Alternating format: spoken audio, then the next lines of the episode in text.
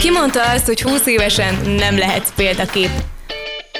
A Magyar Ifjúsági Központ YZ intézete, a Paprika Rádió és a K Plus program felhívást tett közzé olyan aktív, 20-as éveikben járó fiatalok bemutatására, akik tehetségükkel és tevékenységükkel kimagasló eredményeket értek el. Célunk 20 olyan fiatal bemutatása, akik az üzleti élet, kultúra, tudomány, sport vagy közélet kategóriában egyedülálló és Kolozsvárhoz köthető teljesítményt mutatnak fel. 20-20 éves tehetség 2020-ban. November 25-től szerdánként 19 9 órától a Paprikán. 20 tehetséges fiatal történetét ismerhetik meg hallgatóink a következő hetekben, mint tehetségesek, sikeresek és még az élet előttük áll. A 20 éves vendégeink kimagasló eredményeket értek el olyan kategóriákban, mint az üzleti élet, kultúra, tudomány, sport vagy közélet, valamint mindegyik történet és sikersztori valamilyen formában köthető Kolozsvárhoz is. A mai vendégünk dr. Olá Boglárka Eszter, aki a kultúra kategória egyik nyertese. Szia Boglárka, üdvözöllek itt a Paprika Rádiónál. Már így a beszélgetés elején egy feladattal készültem a számodra. Arra kérlek, hogy mutatkozz be a hallgatóinknak röviden 20 másodpercben. Szeretettel köszöntöm a hallgatókat. Dr. Oláboglárka Eszter vagyok, kolozsvári születésű zongoraművész a Györgé Dima Zeneakadémia főállású oktatója. Nos, hat éves korodban kezdtél el a zenével foglalkozni, most pedig itt vagy 23 évvel később, és nem csak azt mondhatod el magadról, hogy az évek során zongora művészé képezted magad, hanem azt is, hogy egyetemi oktatóként is tevékenykedsz. A te élettapasztalataddal mit gondolsz a sikerről? Szerinted egy fiatal mikor nevezheti sikeresnek magát? Fiatalon találkoztam a zenével, de életem első szakaszában ez inkább hobbiként volt jelen. Majd általános iskolás koromban találkoztam ugye a pályaválasztás kérdésével, onnan kezdve tudom, hogy egy életre a zeneművészet mellé szegődtem. Amikor felmerült először bennem a lehetősége annak, hogy esetleg zene nélkül vagy kevesebb zenével fognak telni a napjaim, megrémültem. Tudtam, hogy ez való nekem. A tanítás szintén később kapott helyet az életemben. Sokáig nem gondoltam magam erre a pályára valónak, pedig a családomban sok kiváló pedagógus van máskülönben. Amit én igazán szerettem és szeretek, az a játék, a hangszeren való játszás. Ebből a szempontból nagyon szerencsésnek érzem magam, hisz az óráimon együtt játszom a diákjaimmal. Együtt alkotunk és együtt hozunk létre csodákat. Többnyire én zongorázom, és ez nekem óriási nagy örömet okoz. Maga a siker szerintem rendkívül relatív. Ugye, hogyha beírjuk a Google keresőbe ezt a szót, hogy siker, tömérdek idézet kerül a szemünk elé mindenféle életbölcsességekről. Én is tudok rengeteget. Ugye, hogy ha találkozunk a sikerrel és a kudarccal rájövünk, hogy a kettő nem ugyanaz, vagy a kudarcból hogyan állunk fel, az jelenti a siker méretét. Igen, valóban. Sok függ attól, hogy a kudarcból hogyan tudunk felállni. Gutman Emese tanárnő mondta mindig, hogy egy foci meccsnek is két fél ideje van, de nagyon sok függ attól, hogy milyen felépítésű is az ember. Mik a céljaink, mik az álmaink, milyen szinten valósulnak ezek meg, esetleg torzulnak az idő folyamán. És talán a legfontosabb, ami miatt valaki sikeresnek érezheti magát, az az, hogy mennyire örül annak, amikor ezen az úton végighalad. Mert ugye bár talán még fontosabb az út maga, mint a cél. Ugye azt kérdezted tőlem, hogy egy fiatal mikor érezheti sikeresnek magát, de szerintem bármilyen korosztály akkor érezheti igazán sikeresnek magát, hogyha az, ami tulajdonképpen a napjának a zömét kitölti, az egy olyan tevékenység, ami, ami végül is örömet okoz neki, amit szívesen csinál, ami inspirálja, és amiben ő önmaga lehet. Mondhatjuk azt is, hogy 23 év a zenének szenteled az életed. Kíváncsi vagyok, mi az a hajtóerő, ami eddig azt sugalta neked, hogy folytasd és folytasd a zenei képzésedet. Voltak-e esetleg töréspontok a karriered során? 23 éve tanulok zongorázni, és ez a tanulok szó nagyon fontos a számomra, mert egy folyamatot ír le, ami még nem fejeződött be, és remélem nem is fog soha. Vagy hogyha mégis, akkor sok-sok év múlva. Ebből az első 8 év meghatározó volt a számomra, hisz Tóth Gutman Emese tanárnő belémoltotta a zene iránti szeretetet. Majd a következtek a zeneliceumi évek, azokat szinte végig gyakoroltam. Ettem a kottákat. Akkori tanárom, drága Pap Tibor tanár úr, elhitette velünk, hogy határa csillagosség és nincs lehetetlen. Amit feladott egyik óráról, annak a dupláját vittem másik órára. Egyszerűen ez volt a mindenem. Ezután következtek az egyetemi évek. Ha jellemeznem kéne ezt az elmúlt tíz évet, akkor két szó jut eszembe. Az egyik a tömörsége, a másik a gyorsasága. Szinte felgyorsult az idő, elröpültek ezek az évek, és annyi minden történt. Rengeteg koncert, fellépés, versenyek, fesztiválok, mesterkurzusok, kintöltött évek. Szóval talán ez az elmúlt tíz év szakmailag megkoronázta az egész eddigi 23-at.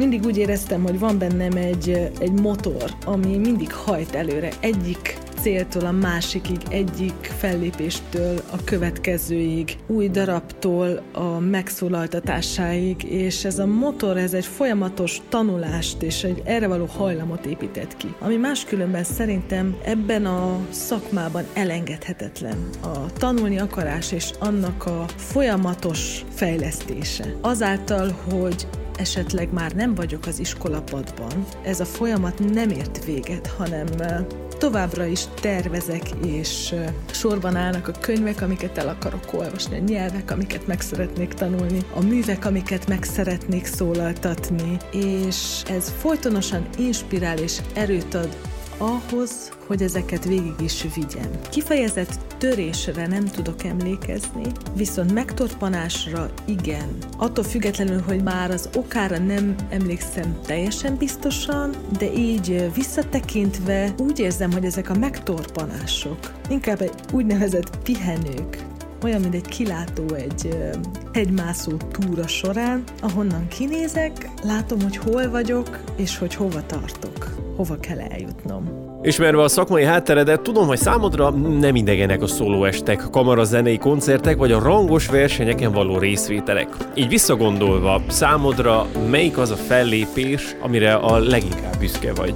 Több kategóriát is felsorolsz nekem, pedig mindegyikhez más-más emlék villan be. De tulajdonképpen nincs is két egyforma koncert, verseny, kurzus vagy fellépés. Ahogy teltek az évek, rájöttem, hogy a kamarazenélésben találtam meg leginkább önmagam. Ott vagyok otthon, ott vagyok elememben leginkább a színpadon, de persze nem áll messze tőlem a szóló fellépés sem, és itt említeném meg Liszt Ferenc haláltáncának az előadását a Kolozsvári Állami Filharmónia kíséretével. Ez számomra egy nagyon kedves emlék, egy nagyon szoros próba folyamat után, ugye reggel volt az első próbánk, este már koncert, egy hatalmas energia szabadult fel bennem. A versenyzésben, mint műfajban nagyon sok örömöt és szépséget nem találtam. Tulajdonképpen a versenyeknek nem is ez a céljuk, de fontos mérföldkövek a fejlődésben. Versenyként megemlíteném a 2014-es nemzetközi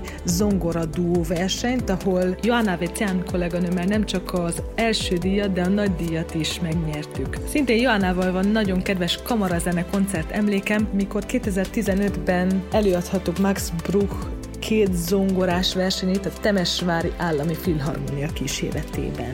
Állandó kamarazene partnerem még testvérem, Olá Mátyás csellóművész, akivel az elmúlt 13 évben számtalan közös fellépést tudhatunk magunk mögött, úgy az ország területén belül, mint külföldön. Mátyás nem csak egy csodálatos művész, de egy fantasztikus ember is, aki engem folyamatosan inspirál, így az előadásaink mindig újabb és újabb tematikájúak, és hangulatúak. Számtalan hazai és nemzetközi mesterkurzus aktív résztvevőjeként lehetőséged volt a világ minden tájáról a legjobbakkal együtt dolgozni, valamint tőlük tanulni. Egyébként téged nem vonzott soha külföld? Mindig is itthon képzelted el a jövődet? Ha valahol, hát ebben a szakmában mindenkit nagyon vonz külföld. Ha nem másért, azért, mert sokkal több lehetőség van játszani, fellépni, erre sokkal nagyobb igény van az emberek részéről. Így nyugaton virágzik a kultúra iránti szeretet, és tömve vannak a koncerttermek, addig itthon sok esetben alig tudjuk megtölteni ezeket. Én úgy gondolom, hogy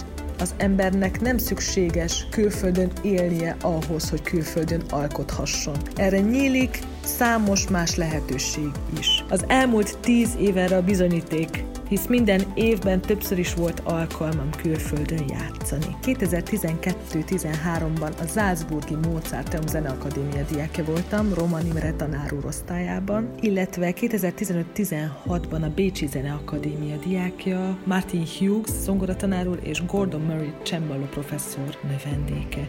Ezekben a periódusokban sokat koncerteztem ezekbe a városokba, illetve az elmúlt tíz évben számos külföldi mesterkurzuson vettem részt, mind a Szombathelyi Bartók Szeminárium, vagy a Wiener Musik Szeminár. A Bukaresti Nemzetközi Sonoro Fesztivál díjazottjaként koncertezhettem Olaszországban, illetve Németországban, több városban is, majd 2018 nyarát Fontainebleau, Franciaországban töltöttem, ahol 14. Lajos vadász kastélyában szervezett amerikai iskolának a résztvevője lehettem. Ott együtt alkothattunk építészekkel, zenészekkel és zeneszerzőkkel. Ezeket az ott alkotott műveket elő is adtuk és fel is vettük. Még egy nagyon kedves emlékem a 2019-es évről, a Vánban, nyugat-franciaországi partvidéki városkában megszervezett nemzetközi barokk fesztiválja, ahol úgy szóló, mint kamaraműveket, illetve zenekari műveket adtunk elő.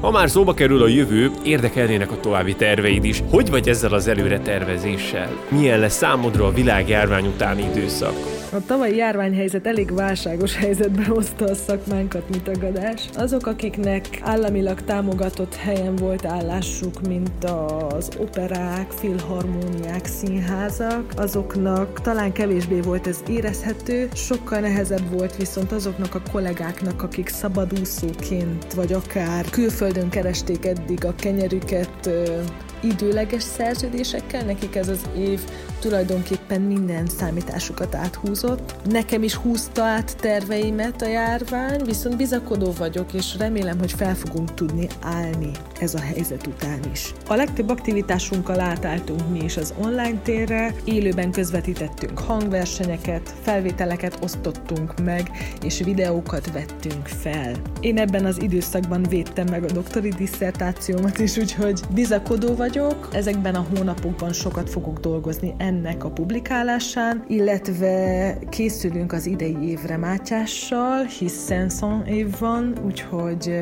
már a repertoárunk alakul, reméljük, hogy elő is fogjuk tudni adni. Kicsit aggaszt országszinten, hogy mi lesz az intézmények sorsa. Nagyon remélem, hogy állambácsi nem fogja úgy gondolni, hogy az első felesleges dolog a kultúra, mert lehet, hogy nem létfontosságú, viszont elengedhetetlen ahhoz, hogy egy egészséges, érzelmi intelligenciával telt társadalmat építsünk. Mit tudnál üzenni azoknak a fiataloknak, akik hasonló pályán szeretnének elindulni, illetve elhelyezkedni? Üzenem mindenkinek, nem csak fiataloknak, hanem idősebbeknek is, hogy merjenek álmodni, merjenek nagyot, álmodni, és ezt valóra is váltani, mert akkor nem lesz lehetetlen semmi. Tudom, hogy sok az előítélet a művészeti szakirányok iránt, és most főleg hozzátok szólok szülők, hogy merjétek a gyerekeiteket ezekre a pályákra elengedni, mert aki igazán dolgozik, és aki igazán ezt szeretné, az meg is találja a helyét. És itt térnék vissza az első kérdések egyikére, hogy vajon mi is a siker? Hát az a siker, amikor valaki abban találja meg a boldogságát és az elégtételét, amit igazán szeret. Köszönöm szépen Boglárka neked ezt a beszélgetést, és további sok sikert, illetve kitartást kívánok. Dr. Olá Boglárka Eszter zongoraművésszel beszélgettünk. Köszönjük a figyelmet! Ki mondta azt, hogy 20 évesen nem lehetsz példakép? A Magyar Ifjúsági Központ YZ intézete, a Paprika Rádió és a K Plus program felhívást tett közzé olyan aktív, 20-as éveikben járó fiatalok bemutatására, akik tehetségükkel és tevékenységükkel kimagasló eredményeket értek el. Célunk 20 olyan fiatal bemutatása, akik az üzleti élet, kultúra, tudomány, sport vagy közélet kategóriában egyedülálló és Kolozsvárhoz köthető teljesítményt mutatnak fel. 20-20 éves tehetség 2020-ban. November 25-től szerdánként 19 9 órától a Paprikán.